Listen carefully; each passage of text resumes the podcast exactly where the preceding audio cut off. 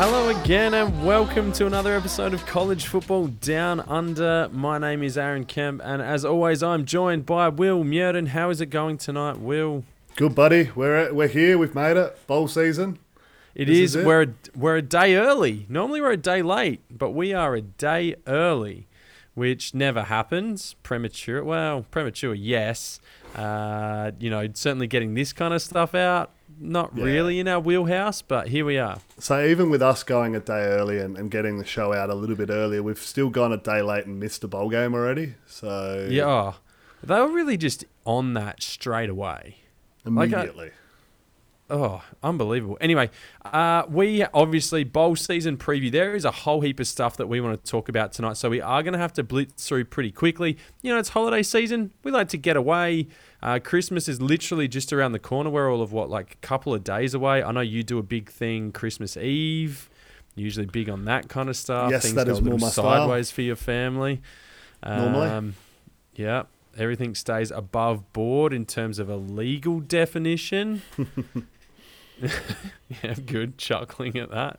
Good. um, but in tonight's show, we do want to get to a whole heap of stuff. The college football playoff selections have been made, and we want to get to all the fallout and the the commentary around that. Um, a quick. I'm going to get Will to give us a quick explanation of bowl games because I know there's a lot of Australians here. And when I first came to the game of college football, I didn't fully understand what the heck bowl games were or why they existed. Uh, we've got game previews, we've got a little bit of recruiting talk, and then hopefully we'll get a bit of a chance to talk some shit in there as well in the lead up to a bit of a breather for us um, before we hit another show in the new year as we'll recap all the bowls, all the semi finals, um, and preview our national championship game between Clemson and Alabama, which will be fantastic. Again. Guilty. Again, I'm so excited about it. All right, before we do that though, let's get to a little bit of news. Uh, nothing too serious, but I do want to touch on a few things. Bo Pelini has been cut loose at LSU. The defensive coordinator there has been told thanks but no thanks after ranking like 120th in the nation in total defense. They've flicked him, so um, they'll be on the search for a new defensive coordinator.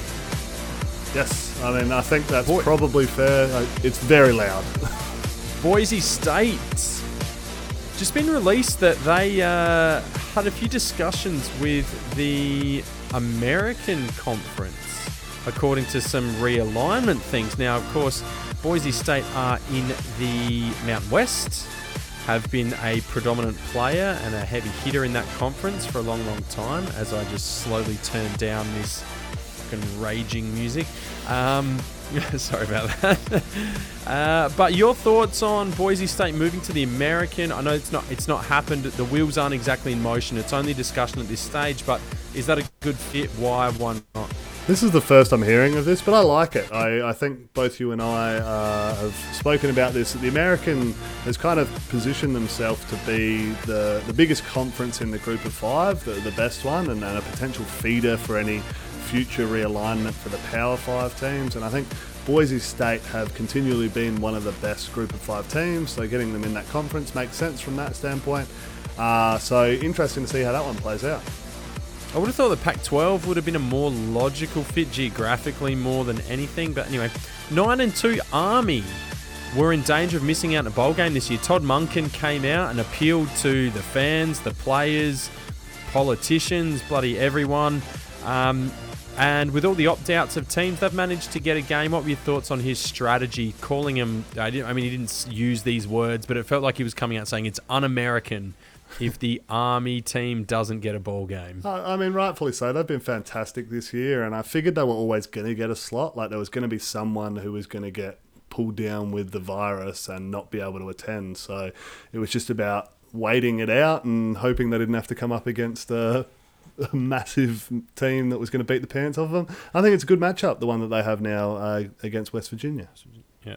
I mean, there was a bit of a fear that no one wanted to take on a triple option team with lack of preparation time, which I kind of get. I suppose you don't want to roll into a bowl game and get embarrassed, and there's not any triple option in the Power Five anymore. So if you're facing that, uh, it is it does take some prep. So. um, something to consider as well. All right, any other news that you would like to touch on, Will? Have you heard anything? You're all Yes. over the rumour mill.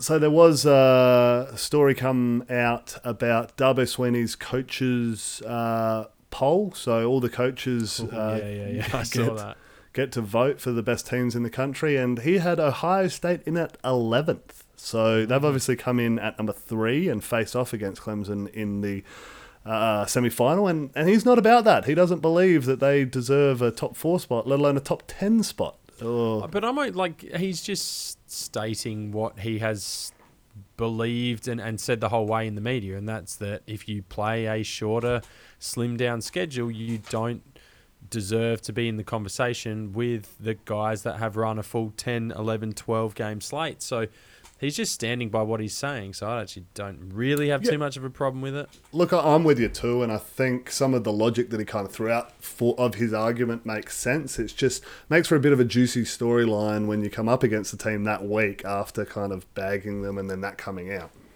Yeah, I mean he um he's coming out like Dabo Swinney is sort of always portrayed this and the Clemson program as family friendly and he's a really nice guy and he's an oh shucks like I'm a, I'm just a good southern boy kind of setup. But this year he's come he's there's a nasty side to Dabo Swinney as well around some of the things he says and believes in uh, that have more spite behind it than I thought that he was capable of, I suppose.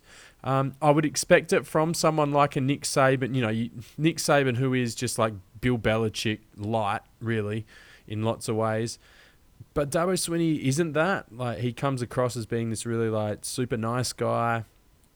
And to come out and make these statements, uh, maybe it's not against his character, but the way that the media portray him is very different to what we're hearing recently. Yeah, no, definitely. The other one I wanted to touch on is that uh, Tennessee have interested in that launched statement. Thank you for that. Yeah, good. Tennessee have launched an internal probe into some alleged recruiting violations. So it'll be interesting to see what plays out there. Often not a good sign when uh, the program begins with these internal ones. They'll then cough up and say, "Hey, we've done this," and then it goes over to the NCAA for them to investigate and hand down potential uh, sanctions on the back of any wrongdoings that are, if if found. And they've had some issues when Lane Kiffin was there as the head man. Uh, Tennessee got in trouble with some recruiting violations there.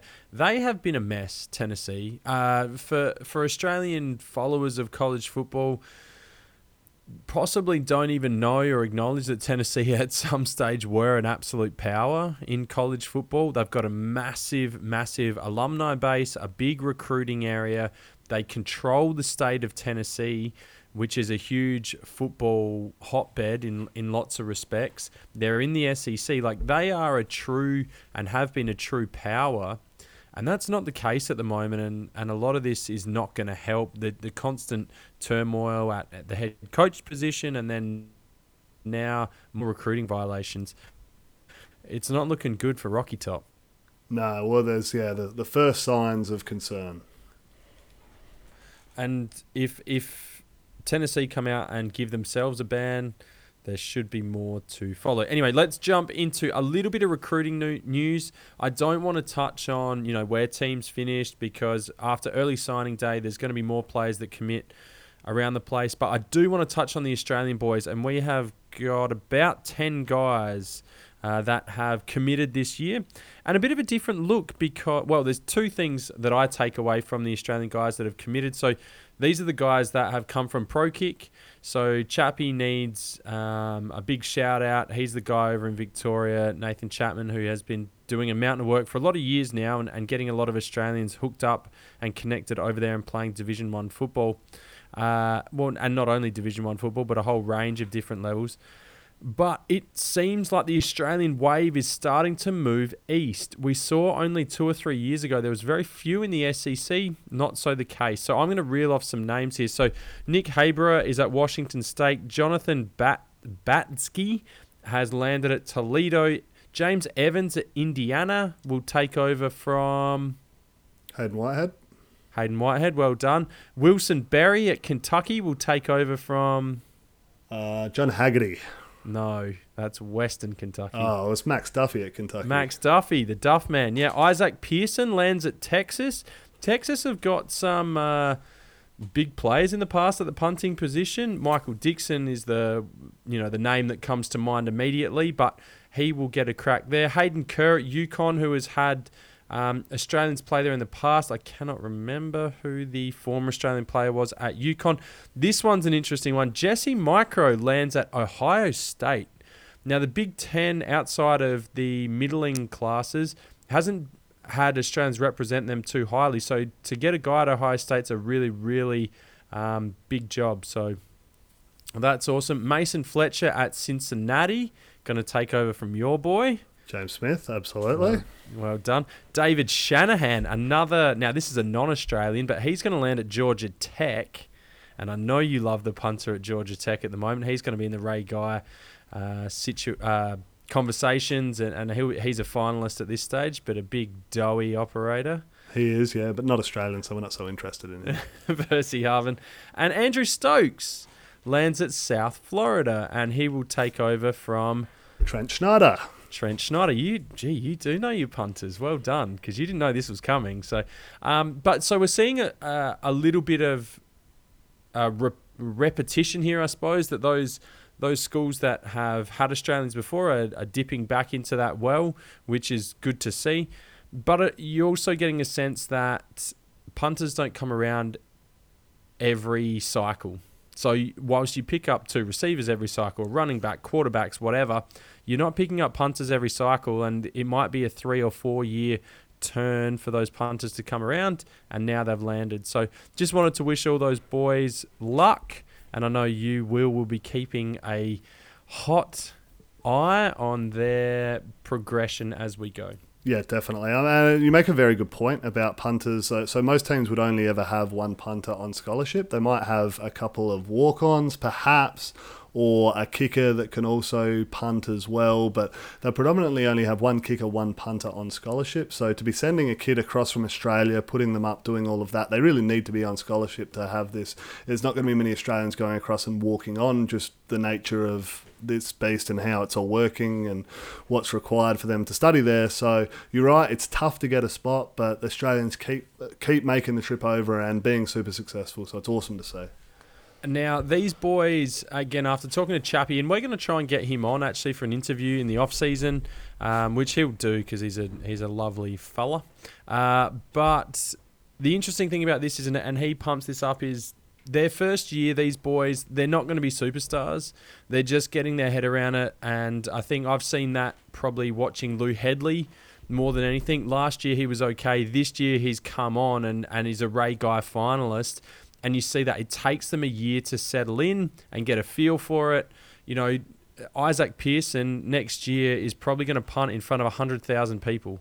Now, he will have never done that before. That takes some learning. So, there is a bit of an adjustment period. Jesse Mirco at Ohio State is going to be the same as well. So, um, there's going to be an adjustment period, but give these boys a couple of years and they'll be in the, the conversations for the Ray Guy Award. Hopefully. All right. All right, let's move on. College football selection. So that has come out. Let's quickly buzz through these. Alabama 1, Clemson 2, Ohio State 3, Notre Dame 4, Texas A&M 5. Now, no surprises there.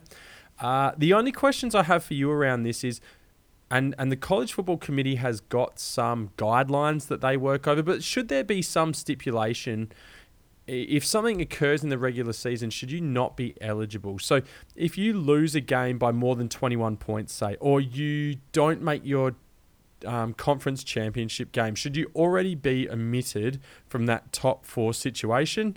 Or would the College Football Committee potentially be backing themselves into a corner by doing something like that? Uh, the latter there, mate. I, I don't think that they need that added level over the top of this. I, th- I think it's a tough gig and it's a tough position to be in as a selection committee.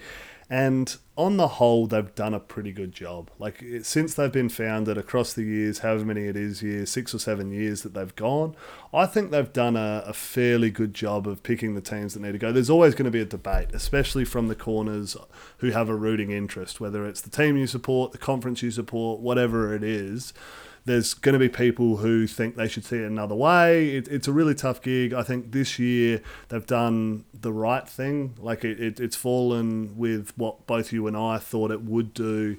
Um, it like I hate the fact that our group of five teams are essentially being told they're never going to have a shot. But I mm. also don't think we need added levels over the top of this to say you need to be in a conference championship game or you can't lose by or any of that sort of stuff. I, I don't think we need to have that. Let's let's go with what we've got at the moment. I want that changed, but for what we have, I don't think it needs any more of those sorts of changes. I'm more for expanding it to eight. Yep, of course, we've heard that from you a lot. So the only the only other conversation that I think is is somewhat interesting to note is that for the people that were trashing Notre Dame on you know the basis of them getting in over A and M and and over Florida, is that and this suggestion was actually made is why didn't the ACC heads just get together and say, don't play a championship game.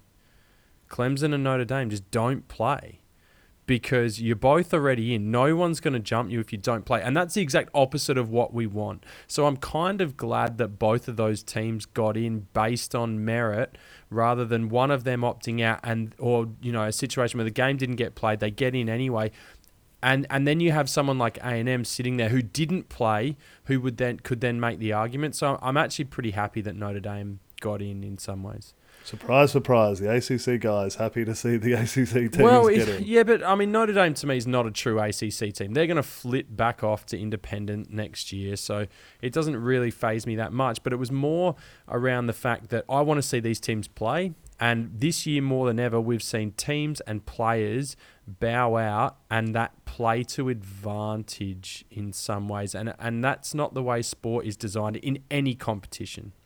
Um, after all that conversation, this then means Alabama will play Notre Dame in the Rose Bowl and Clemson will play Ohio State in the Sugar Bowl. We'll get to those games in a little bit, um, but we We'll go into them more detail. We're not going to do that right now. So let's get to some game previews.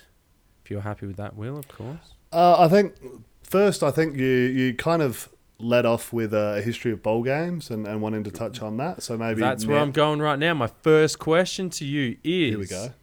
What a bowl game! This is obviously you know production and, and well preparation is something that we take immaculate pride in. But firstly, what are bowl games and why do we play them? Well done. It's like a picture book for retards. All right, go. I mean, the, this whole production thing means you need to load me up with these questions before we do the recording. You just got to trust well. me. You just got to know that it's happening.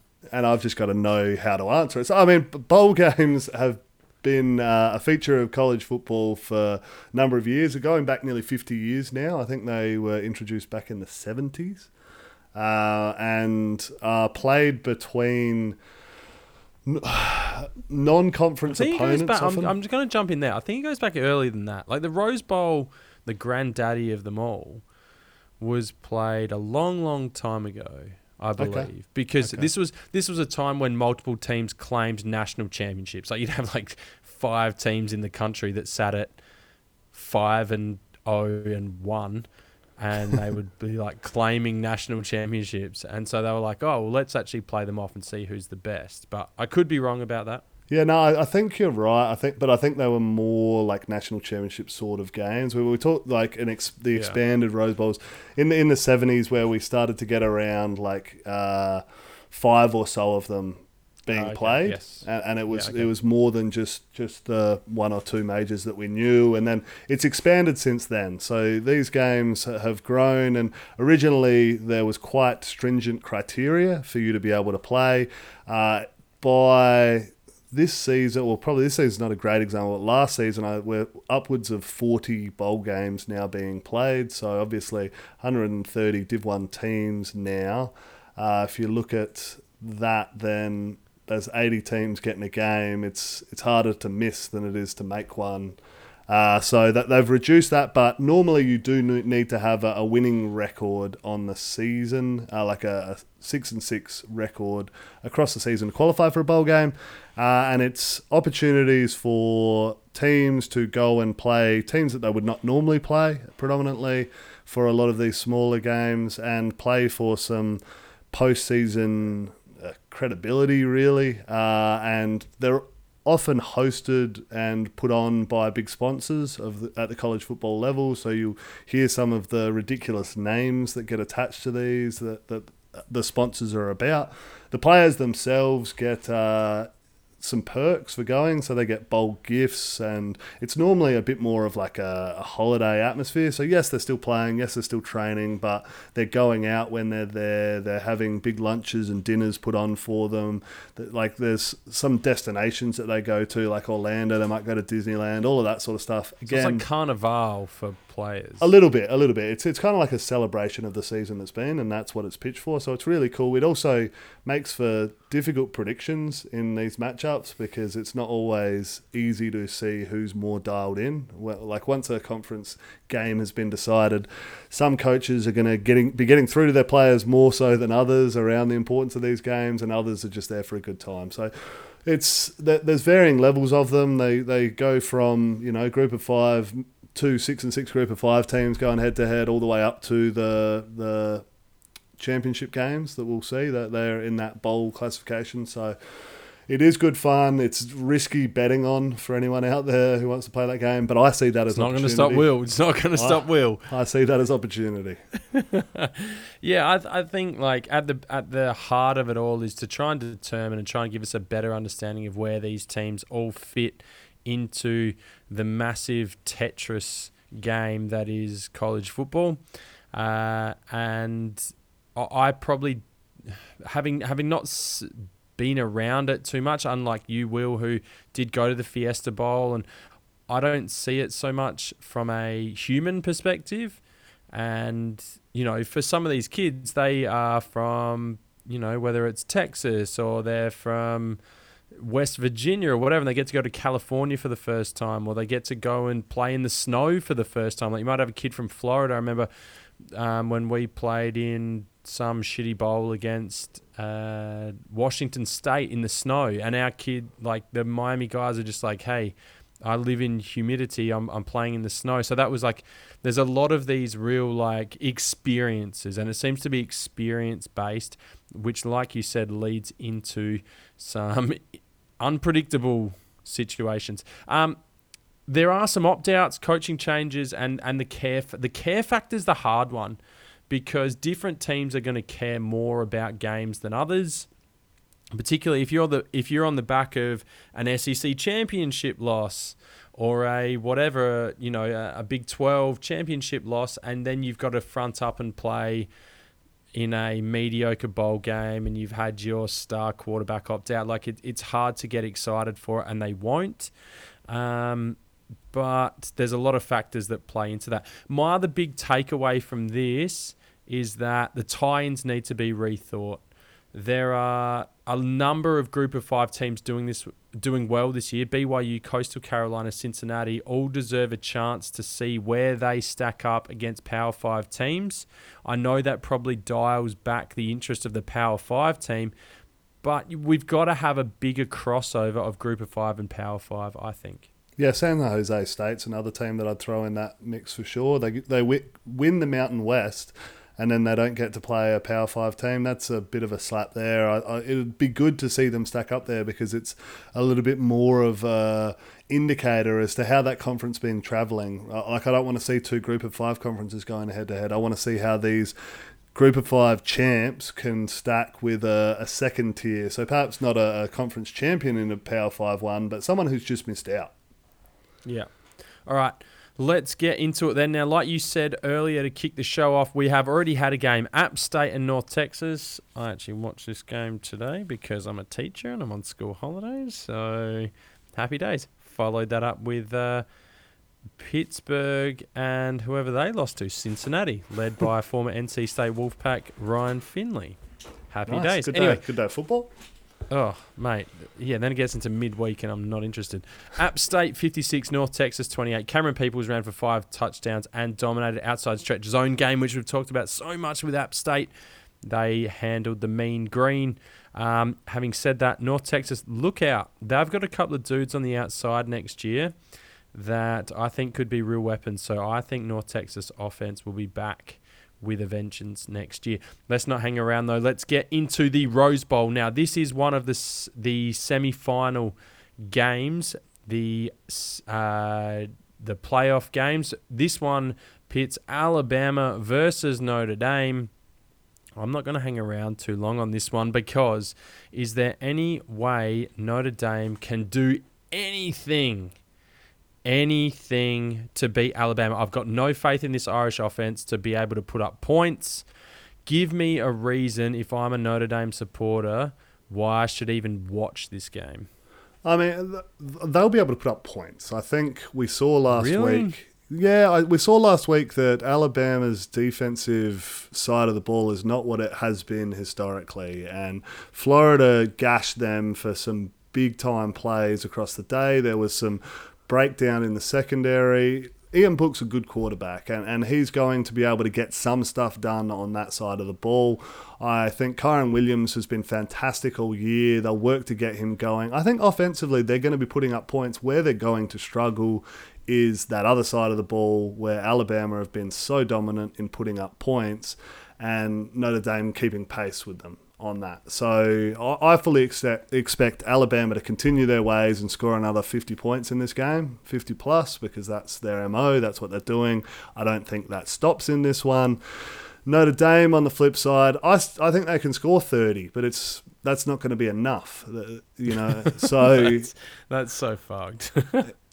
it's it, it's it's the sad state that we sit with this one. Unfortunately, with the lopsided affairs that we saw in the ACC tilt, it, it kind of takes a lot of shine off of this game. You were hoping that that one would be a bit closer and we might get a bit more of an indication. But I think it's more realistic as to where we're at. It's not a team team is good, but it's not in the same level as these Alabama Clemsons. So Alabama, too many too many weapons. Uh, Mac Jones, Devonta Smith, Najee Harris the the trio is unrivaled. So I'm I'm backing them to do this one comfortably. And it's and it's funny because you like this Notre Dame defense was ranked in the top 10 still are and and they are one of the forces to be reckoned with but no one gives a shit because it's it's an offensive league now like you have to be able to score points and you're going to lean on Kyren Williams and Ian Book and his lack of vertical passing game to try and win you the game. Now, whilst Alabama's front seven's got more bark than bite, I think, comparatively to previous years, they're still going to be able to shut down Kyren Williams. And the, the only way that Notre Dame's offense works is when they can get a run game going. And that involves the quarterback, it involves Ian Book.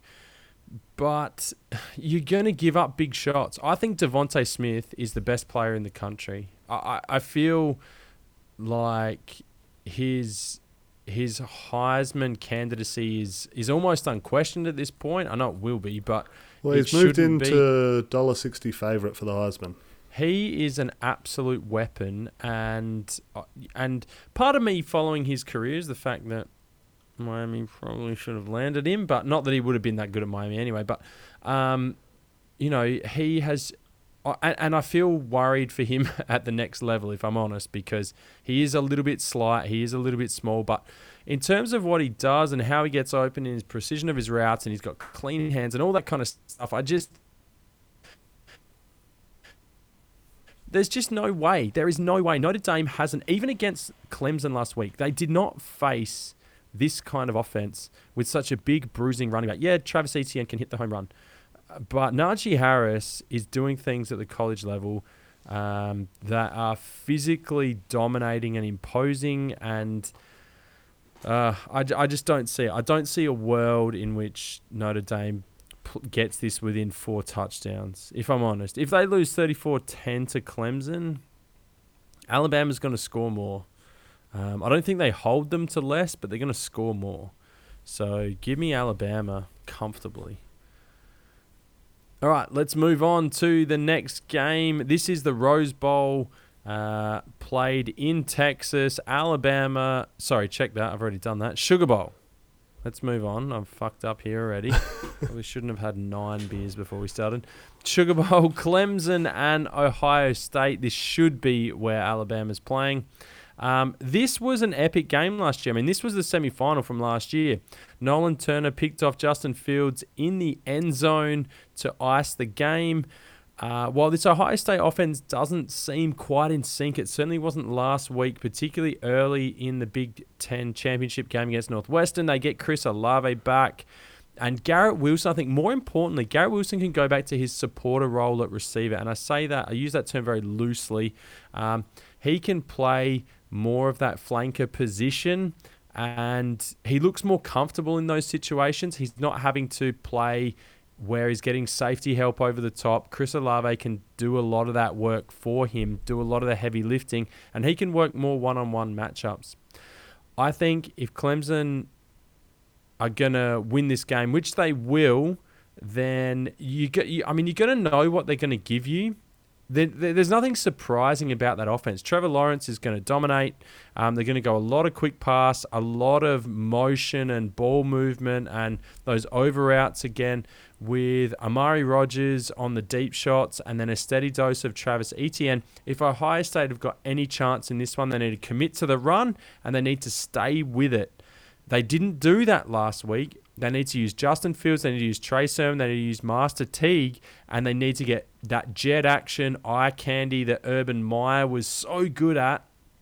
Hopefully, Ryan Day can embed that in in this lead-in section and work these Clemson linebackers because we know they're not super athletic. Get the QB involved in the run game. I don't trust Justin Fields to play from behind, and I don't trust him to outgun Trevor Lawrence, but I think where he can get him is that athleticism in the QB run game. And if they can control the clock and use lots of different motion, different looks, different formations, make things uncomfortable for Clemson, then they've got themselves a chance. But outside of that, I think this one could be close on the scoreboard, but not in reality. Yeah, okay. I agree with you. This one is certainly a lot more interesting than the last matchup.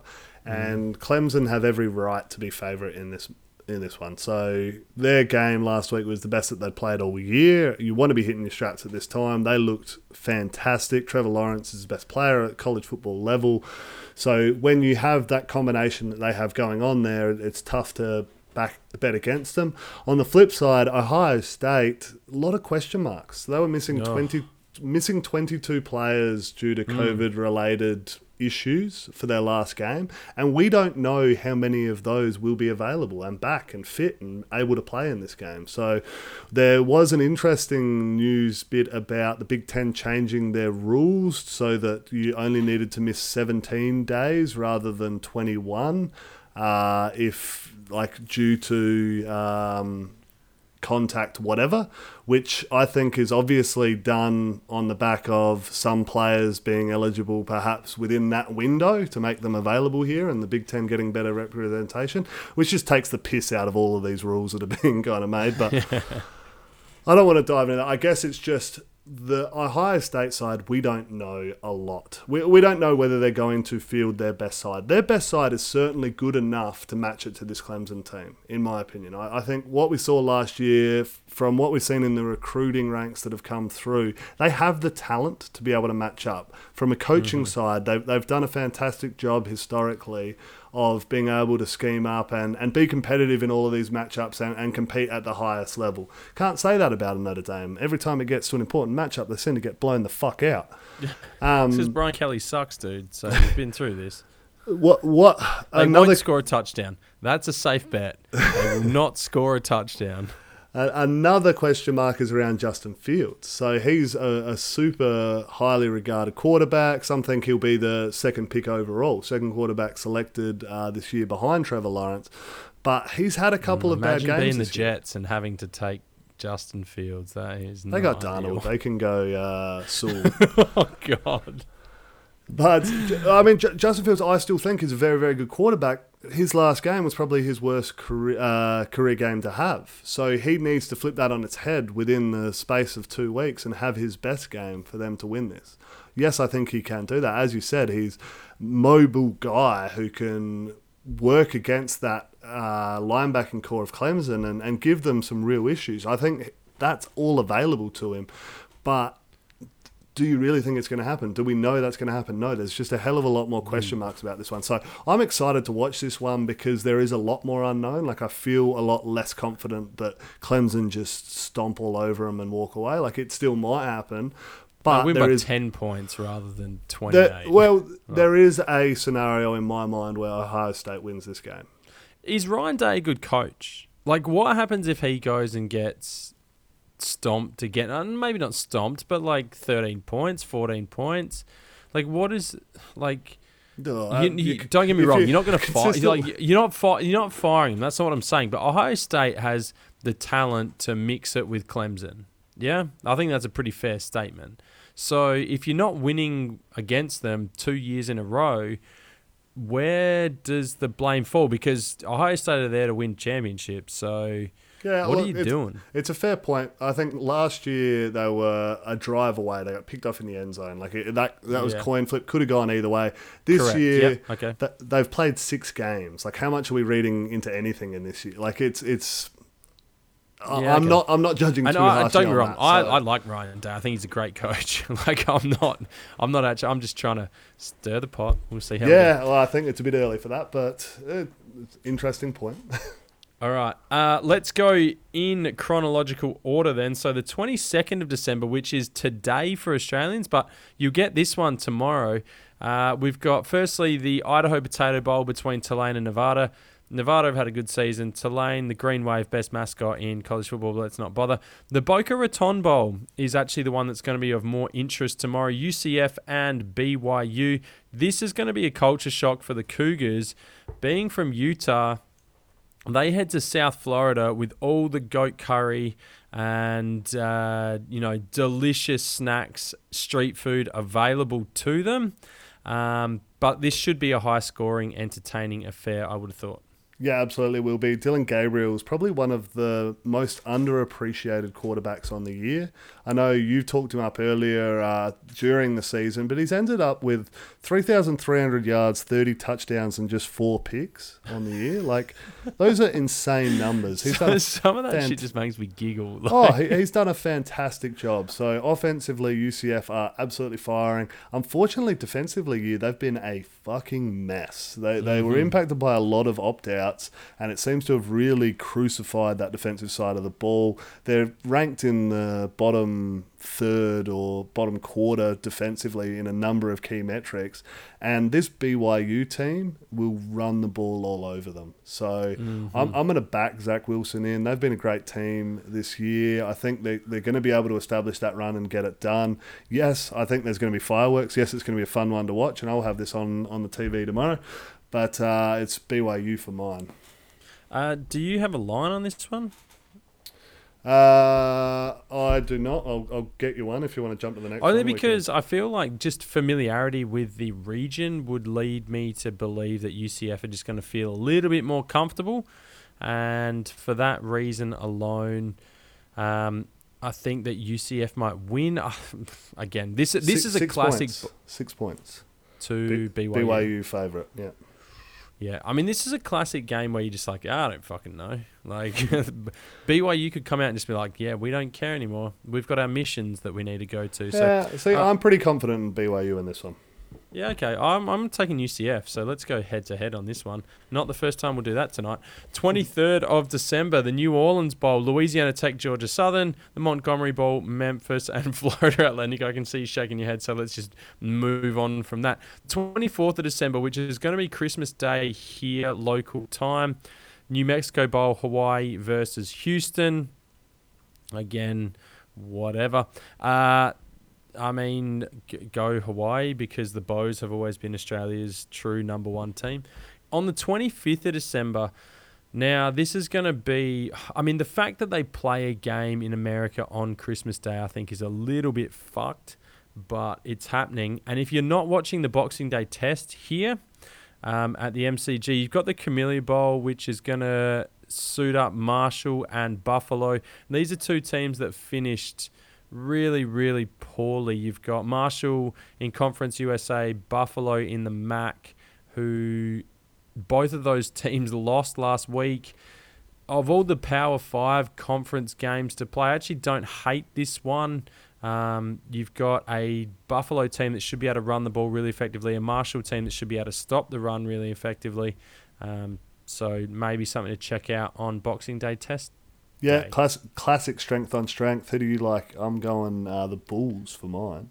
Yeah, I'll, I'll take the Buffs as well. Let's take an offense. I don't think like this is your classic one where neither teams give a fuck. They're both really disappointed after their championship game, and they're just like, whatever, we do not care. So this could get real high scoring as defenses Who- just mail it in. Who can handle the hangover better?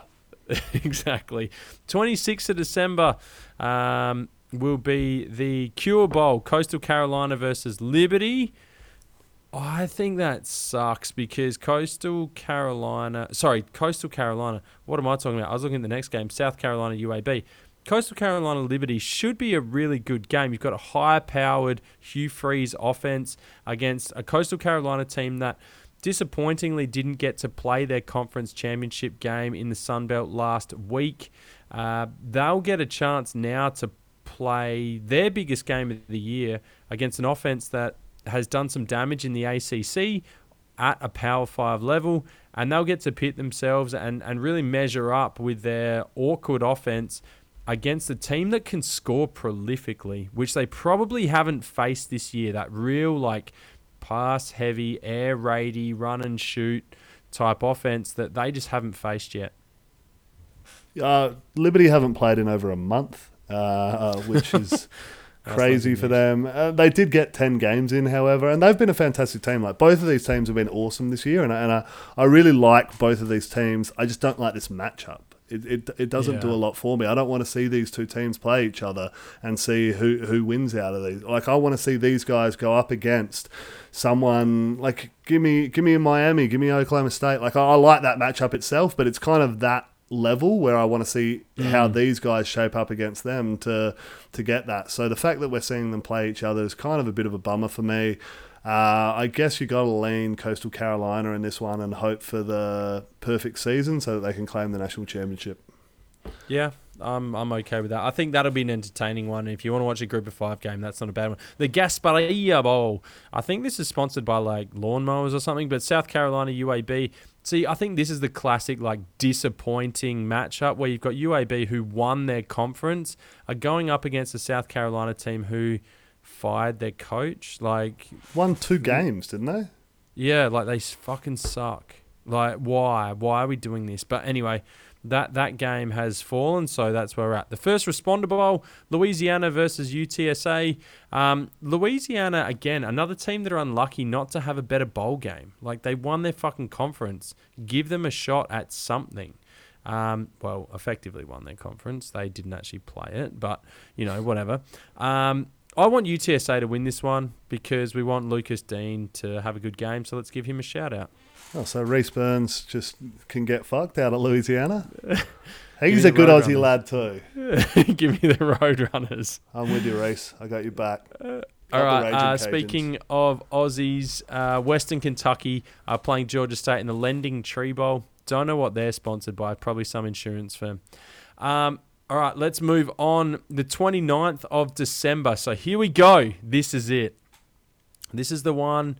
So 29th of December, that's going to fall on the 1st. Is that right? No, on the 30th here. Thirtieth here, yep. 30th here. The Wednesday. Cheez-It Bowl. We have got Miami versus Oklahoma State. We did not see this coming at the start of the year. Certainly, I didn't. Um, I thought Oklahoma State would be in contention for the Big 12. I thought Miami might finish third or fourth in the ACC, which they have, but I just didn't see this match up coming, I suppose. All right. I will give you a bit of thinking time. I won't give you thinking music, but I need one reason to try and keep this short, Will. One reason why the Pokes will win, and one reason why they won't. Whilst you have some thinking time, I'm going to go over the Miami version of that. So, one reason why the Canes will win, they have managed to beat up, I say beat up, they've managed to win against handy teams that are incomplete. So Pitt, Virginia, NC State, Louisville, all those teams have got good aspects about them. Pitt's defense, Virginia's offense, um, NC State's offense was really good. Louisville's running game, whatever it might be, um, they've been really able to manage those teams, but get creamed by great offenses. Now, Oklahoma State, I don't think fits or does fit into those categories. They are a, a bit of a half team and they don't have a great offense, which means the Canes aren't getting creamed in this one because their offense has been a little bit disappointing. Uh, I, so I think this one's going to be tight. That would be my reason that the Canes win this, which isn't overly convincing, I suppose. Um, but a half team Oklahoma State, I think, gives Miami a chance. The reason that they don't win is the Canes don't have any defensive ends left. Greg Rousseau is, you know, a top 10 potentially talked about defensive end. He declared at the start of the year. Cool, not a problem. Jaelan Phillips has declared for the draft, and he's kind of predicted to go end of round one, maybe round two. Quincy Roche, another guy, he's gone. So you're potentially getting three defensive end drafted in the first three rounds that are not playing in this game. Now that makes me really, really nervous. But that's also a reason why I don't think the Canes will win. They're not going to be able to get any pressure on Spencer Sanders, and that's going to make a massive difference in this bowl game. So they're my reasons. One, why the Canes will win. One, why they won't. What are your thoughts on that similar sitch, Will? Yeah, okay. I, I like. I mean, I was thrilled. Uh, first thing I saw this, I was texting you. I'm like, it's happening. Yeah. We've got it. We yeah. finally get this. They've only played once uh, against each other in the history, and that was a year that Oklahoma State did not win a game that season. I so feel like Jimmy Johnson was the coach then. At, at, at both programs though, like Jimmy yes, Johnson yeah, was yeah. yeah. Oklahoma State and then left to go to Miami um, yeah. and and, and take on a just... much better job there. um, well, that was back when Miami were charging, like they were yeah. kind of. Well, he turned them into and, absolute warriors. yeah, yeah, yeah. Uh, so, so I see this, and it's the Cheez-It Bowl. I've, I've put in a petition. I'm, I'm looking to get signatures to get brackets college football down under bowl like after added to it. I don't want to replace it, but if we could just tack it on Good. at the end, yeah. I'd, I'd, really like that. Um, I'm going to cheat with you, kind of thing here. I'm, and I'm going to have like one point that I think is a reason why we could or why we, we could not lose. And I've been reading into this, and, and Mike Gundy's taken a very uh, philosophical approach to this, a very player centric approach to this bowl game, and in the preparations to it's it, a nice he's change for him this year. Well, he, he's sending all the players home for Christmas and, and giving them an extended break over Christmas. So a, lot of programs obviously have games going on, at, at practicing and, and training throughout that. He is kind of pulling up stumps or whatever it is today and saying go home for four or five days. Uh, and then come back, and then essentially they get two days uh, in the lead up to the game. And dick all time to prepare and train and, and get themselves right for it. And, and like it's, it's it's a bold play, and, and I see that as it could go either way. It could be the reason that they win because the players buy into it. They're you know rejuvenated and and all about that, and they come out fresh, fired up, ready to go.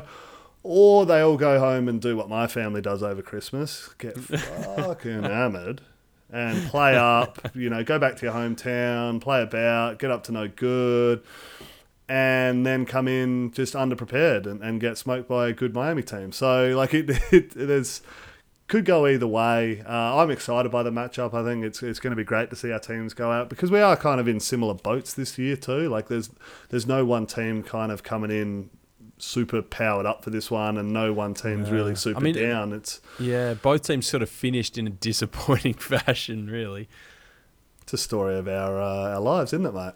Oh. it comes full circle. We started off that way, and we're going to finish that way. Interesting that the line started about what Oklahoma State minus four and a half. Okay. I think it's come in a fraction. Um, it's in Florida. So it's in Orlando. I I don't. Okay, so true, not head heart sort of situation. I think this is actually an equal matchup bowl game. We often see like sometimes it's just like, well, that team never had a chance. This appears to be pretty evenly matched. Who do you honestly believe is going to win? I I honestly think Oklahoma State will win. I'm a bit nervous about this mm. Miami team, and it, oh, it's it's mainly around Miami's poor bowl history of late. Mm-hmm. Like the, it, it hasn't been strong, and they're a team that are known for guys who like to kind of go out and get after it, and, and they seem like a party bunch. Like they seem like they would be good fun to hang out with at the club. So I think you mean fa- Duck Club. Well, Duck I'm, Club. I'm I'm not in a, a great spot to be given that out, but look, it, I have concerns that they're going to enjoy themselves. The Oklahoma State boys, more cornbread, uh, religious folk, great, you know, down to earth folk who are, are going to be at home. They're going to be saying their prayers, and then they're going to go out and, and deliver a massive whooping. So go pokes.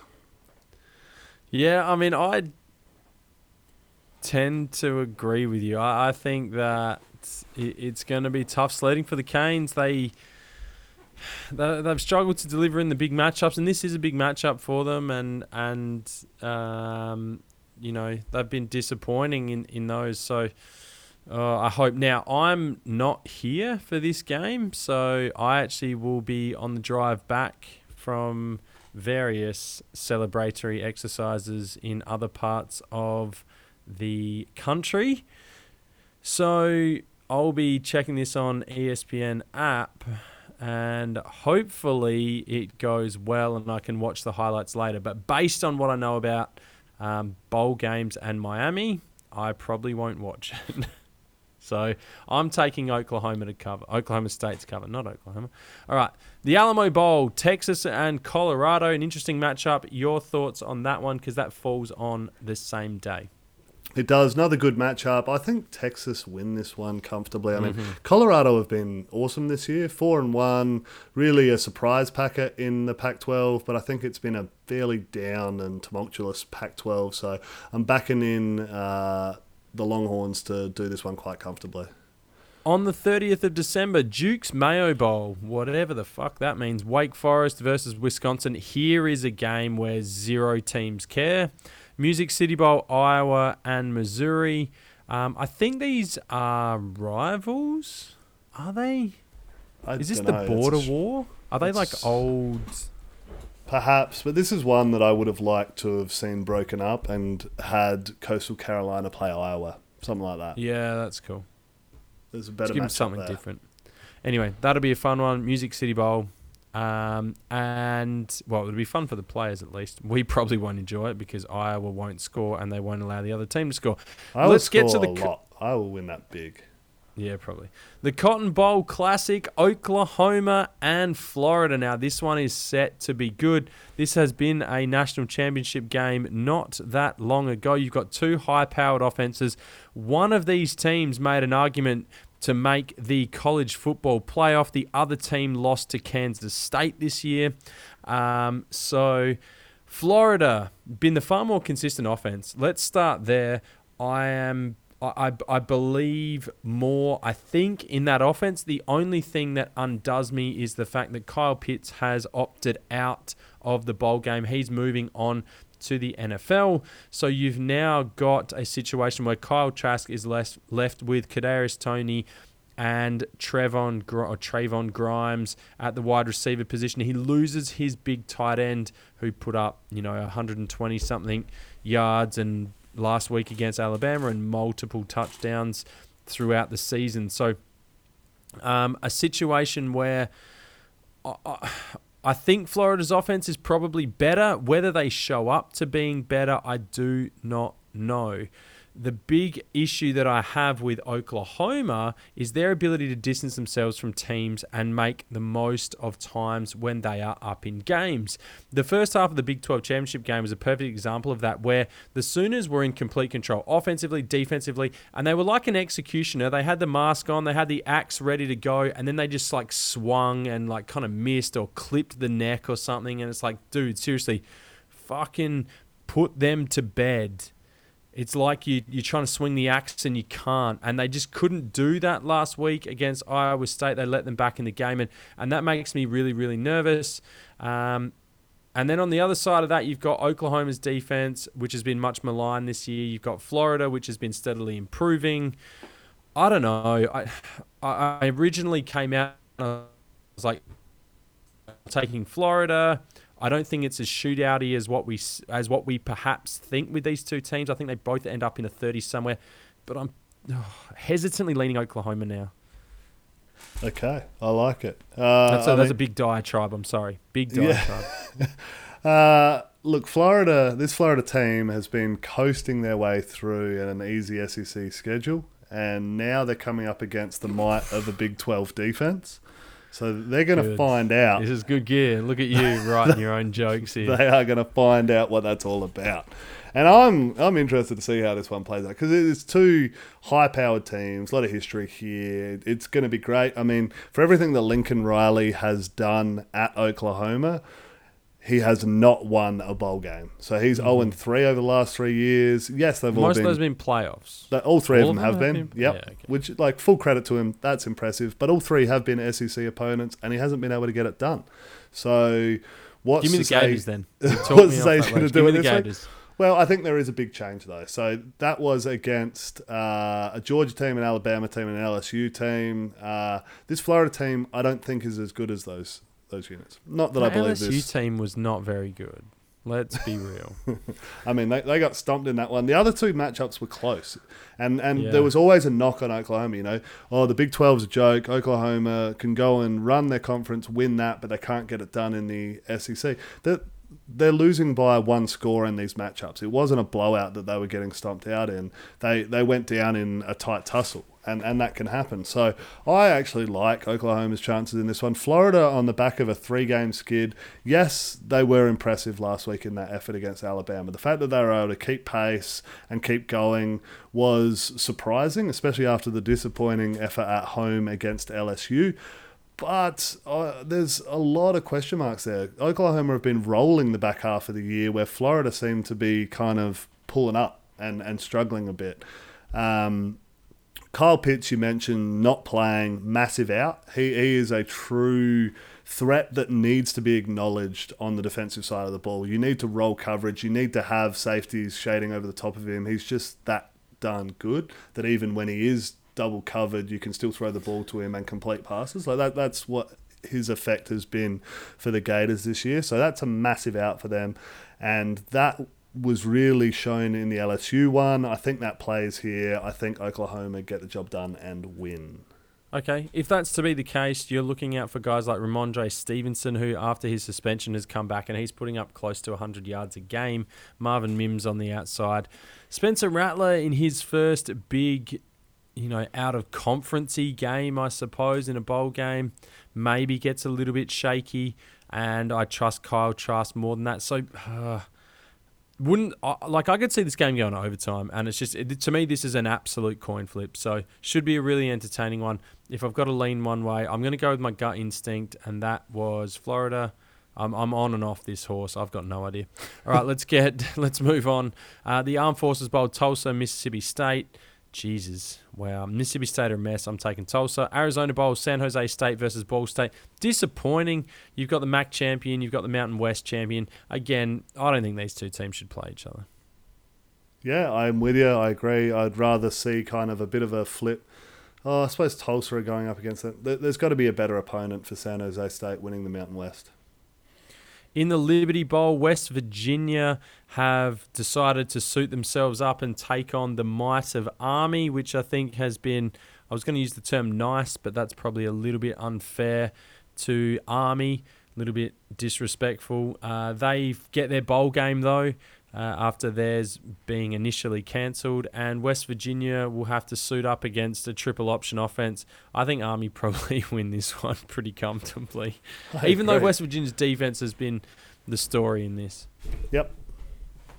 Arkansas and TCU will face off in the Texas Bowl. I actually think this game is sneaky interesting between two teams that are semi irrelevant, but this will give some insight into where these two teams are at.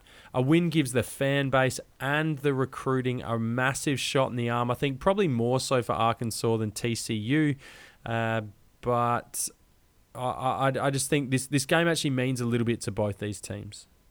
Yeah, it, it may well. It's not a great game, though. Matchup on paper. TCU are underwhelming this year. Arkansas only the three wins. I do like the Hogs in this matchup, Three wins gets you a though. bowl game. Three wins gets you a bowl game. All right. First of January, uh, the Peach Bowl, Cincinnati and Georgia. So this one, I'm going to lean on you massively here, Will. Cincinnati are playing effectively for not only themselves, not only the state of Ohio, but the entire group of five. They don't need to win, but they need to keep it competitive to prove that the American is worth a shot. Can they do that? Absolutely. No, they need to win. Like let's let's get these guys winning this game and winning it well. That'd be wonderful. Imagine that. They go in and stump Georgia. Sounds Mm, like that- fair. Sounds like a make believe. yeah, that that's not happening. But I do see them certainly coming in here and running this one tight, and and, and it being a good game. I, I don't think that Georgia are gonna dominate this matchup. I think. JT Daniels has been fantastic since taking over the starting job there, so there's concerns there. This Georgia defense is another level on top of what Cincinnati's going to be have seen. But Cincinnati's defense itself has been fantastic all year, so I, I really really like this matchup. As you said, you kind of got to pull for the underdog. Uh, Cincinnati in this one, you want that group of five to show out and, and to blow things open. So, for mine, I'm I'm rooting for Cincinnati, Des Ridder, and, and the unit there. But I, uh, my my head's telling me Georgia probably wins this. Did Georgia give a shit though? That's the risk. That's that's the big risk. That what are, what are Georgia playing for? I mean, they're playing at home effectively as well. Like they're playing in the state of Georgia. Like what? What is special about this for them? Do they even fucking care? No, well, that's a good question, and and that then becomes a, an easy cop out when Cincinnati do win to say, yeah, what, what do Georgia care? Do you know what they should do though? Both of these teams, if you don't know their color schemes, black, red, and white, they should play them all in black. Everybody plays in black, and you've just got to see what you can idea. do. It's a terrible Uh, idea. that is good. That's good gear. Not happy with that? All right. Let's move on. The Citrus Bowl. Auburn taking on Northwestern. This will be an offensive shit show. Auburn have got an interim head coach. They've got no skill at the quarterback position. Uh, I am so confident in the Paddy Fisher uh, led Northwestern Wildcats. He's going to make a million tackles. Jojo Nix is going to be shit, and Northwestern are going to win seven to six. Yeah, I like Northwestern in this one too. You know, I've been big on them all year. This is one that I would certainly like to split these two teams up and have group of five teams having a crack at them. That's some fantastic analysis and insight there, Will. I thank you for your contribution. All right, the second of Jan. Uh, we probably will do a show on this day. I hope Yeah, somewhere here. Yeah. I'd, I'd say so. Yep. Okay. Good. I should Uh, have the recovered by the second. NC, NC State versus Kentucky. You have two children by then. Um, Mm. Ole Miss play Indiana. I don't even know what bowl game that is. I have not written that down. Give me a second. Give me a hot little minute here. Indiana and Ole Miss are going to play in the Outback Bowl. Hey, how delightful. Indiana, seven point favourites in that one. I think this one is a little interesting. Both of these teams have got something to play for. Obviously, you've got Ole Miss and you've got Lane Kiffin in his first outing in terms of a season for the Rebels. And they're high powered. They're a high powered offense. Indiana haven't seen anything like this except for maybe Ohio State. And they we don't know exactly how good Ohio State are on offense. So this is going to be a real test for Indiana. Uh, and I think they'll be out to prove a point. They will want to make sure that their season has not been a flash in the pan. And Ole Miss, likewise, they've got stuff to play for this year. They want to prove that, yeah, you know what, we we did mix it with the big boys in the SEC, but we can handle uh, a Big Ten team that we actually don't think is that good. Both teams will be motivated, which is going to be a key aspect for this one. Definitely. I think Indiana for mine are the the team that was most slighted by this bowl schedule. I feel like they deserve a better game than this. I, I think they've been a Bowl, yeah, that's probably sucks. I think they're the first one lost team to not play in the New Year's Six Bowl ever. Which is tough though, given that they only won six. So it, it's tough to kind of read Yeah. into those sorts of things. But certainly, I th- did they finish? I know they finished in the AP in the top ten, and they deserved that. They were fantastic with what they put on the gridiron. Like it was very much. You thought this team wasn't going to be good. Michael Penix, and then they were. Then Michael Penix went down. You thought, well, there they go. They're going to be shit on offense, and yet they still managed to get it done and were fantastic. Like this defensive unit was awesome under Tom Allen, and I think they deserve a little bit more respect than this. That said, I don't know how they're going to score enough points to keep up with Ole Miss. I don't know. I'm, I'm back in Indiana, but uh, I'm got- not. I'm not. I'm taking Okay. Ole Miss. But like, um, you know, Ole Miss could completely nuke it. Like they could turn the ball over nine times or something in this game. Indiana seven in the AP poll, but eleven in the college football playoff poll, which is kind of an interesting sitch there. Uh, but give me Ole Miss, give me the Rebels, and uh, give me Matt Corral to get his first bowl victory as an absolute unit Your boy. at Ole Miss. Uh, the Fiesta Bowl, Oregon and Iowa State. Take us through this one, Will. Yeah, look, this is going to be a fantastic matchup between a couple of probably underappreciated teams on the national scale from what we saw. So Oregon just like fell in a hole when they dropped those two games to Oregon State and Cal.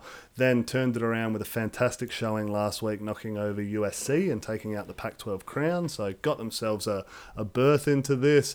Coming up against an Iowa State team who end the season eight and three, uh, and were really competitive with Oklahoma last week, but couldn't get it done. Like they they weren't quite in the match to begin with. They were hanging around, but it never really looked like they were going to go on and win that one.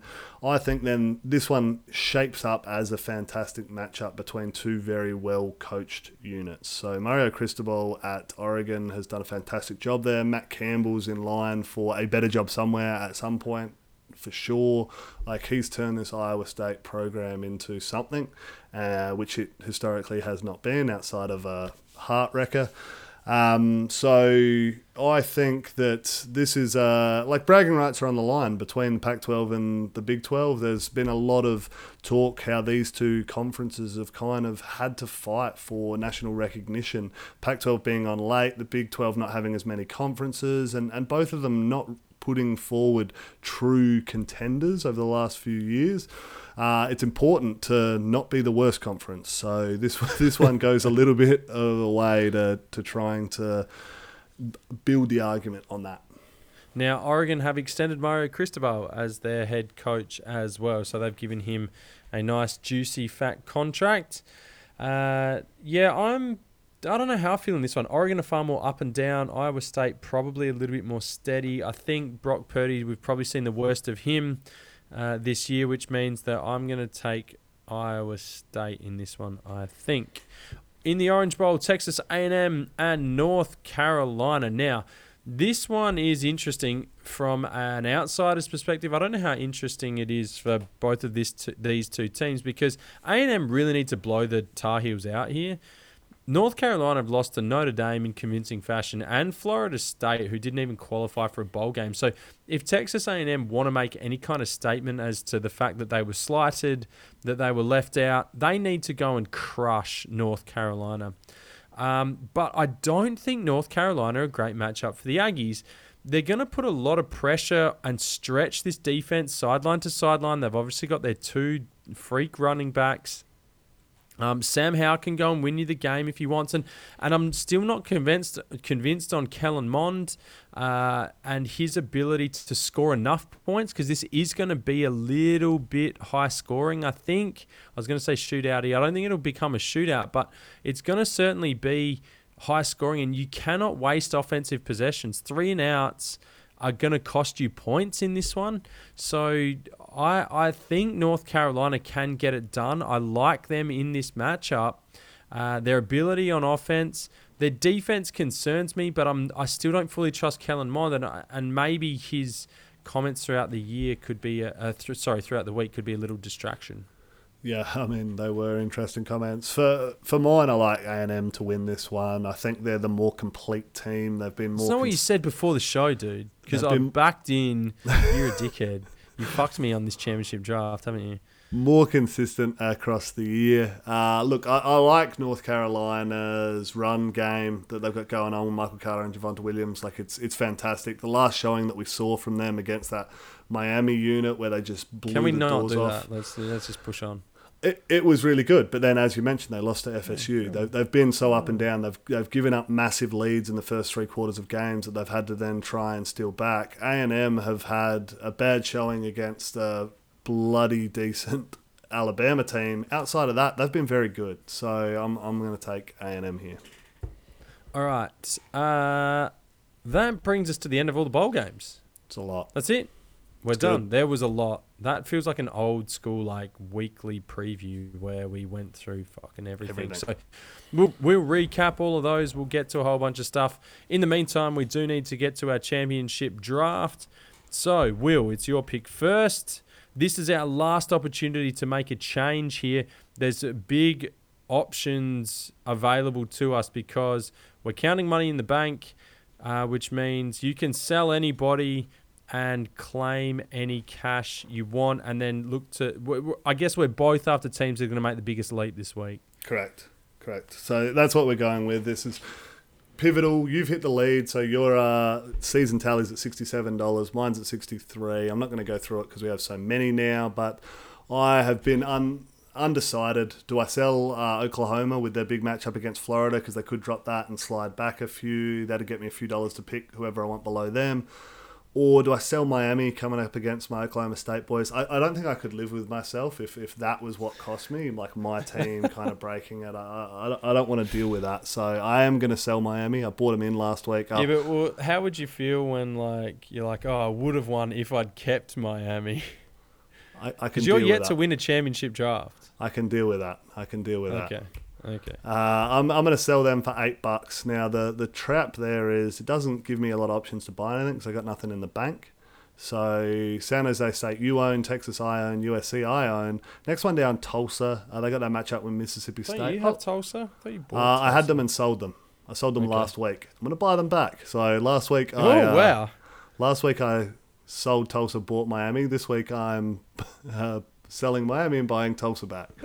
So quite the trader I am. Um, yeah. What are you Okay, doing, mate? I oh, I've got two plays here. I can sell Ohio State because they're not going to finish any. Like if they lose, I assume they finish third anyway. So I'll just bank that. I was going to sell them and look for someone to jump, but I think the team that's most in danger for me is North Carolina. They're currently sitting at number 14 in the AP poll, but they do come up against Texas A&M. I actually think North Carolina probably win this game, but I'm not confident enough to put that money in the bank. So I'm going to sell North Carolina, um, which gives me something amount of dollars. Uh, North Carolina gives you so they're worth 12. 12, bucks at the moment plus your 12. dollar, so you've got 13. So I've got 13, and I am going to buy Liberty. Ooh, okay. And I am so I'm not spending very much. I'm sort of hedging here a fraction because I'm out in front.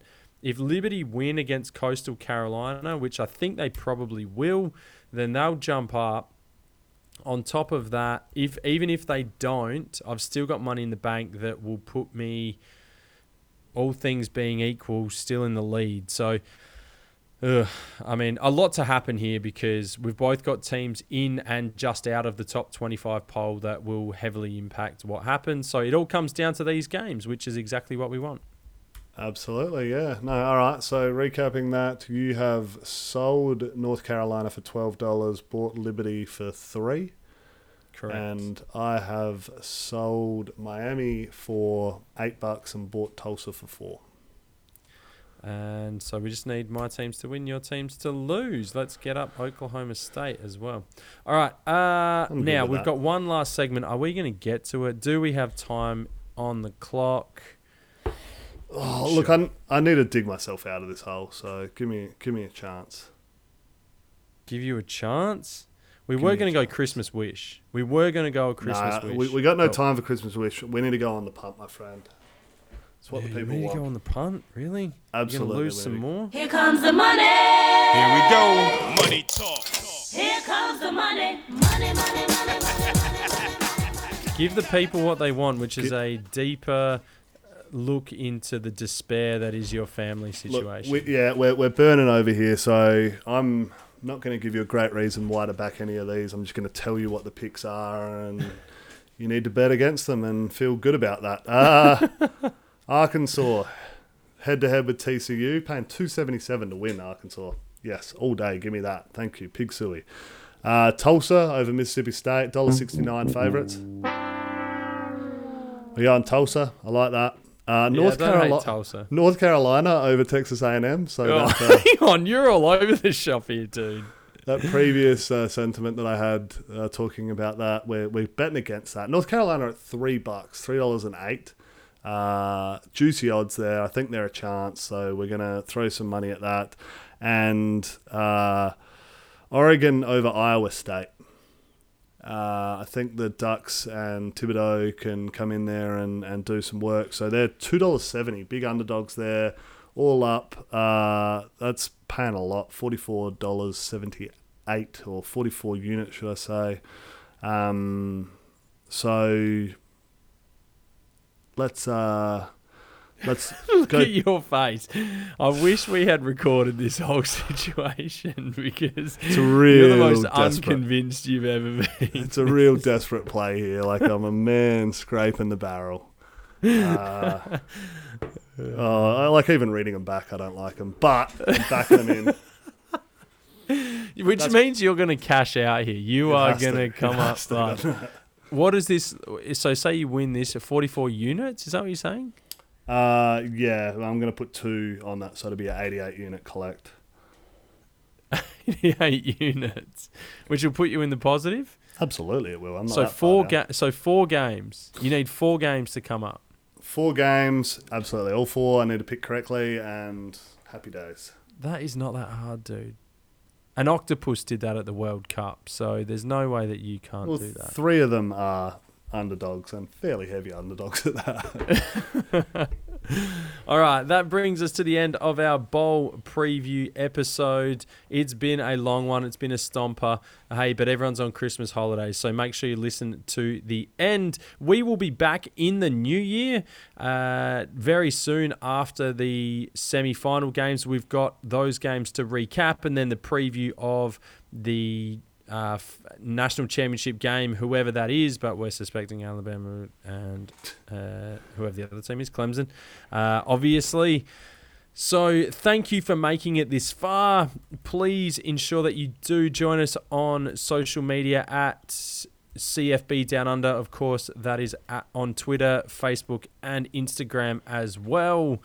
Uh, make sure you hit us up on uh, the podcast, your podcatcher of choice. Subscribe to the show. Leave us a five star review. I'm struggling to spit this out. I am tired. And before we do break up, a Merry Christmas to you, Will. and to you, And a mate. Merry and a Merry Christmas to all our listeners. Hopefully, we can catch up in the new year for a beer. We'll keep a close eye on the Cheez-It Bowl. And we should probably have a little wager on this. I think we had a wager on the last one, and I bought you lunch. So, what's it going to be on the Oklahoma Miami game? Oklahoma State Uh, loser shaves their head. Uh, Or lunch. We could do lunch or dinner. Nah, let's let's go a different direction. Maybe we'll we'll have a bit of a think about it. Shaves their head. Come on, dude. What are you like, sixteen? Let's think of something better. Uh, I got a- Loser I got a month of gets a- paternity leave ahead of me. I, I can let that Loser grow. gets a nose job. You probably Okay. need one though, I guess, don't you? I mean, yeah. Is yours yours is still bent like a banana? I'd be good with that. yeah. Uh, all right. Thank you very much for joining us on behalf of that guy over there and myself. We do appreciate the company. My name's Aaron. That is Will. And we will see you next time.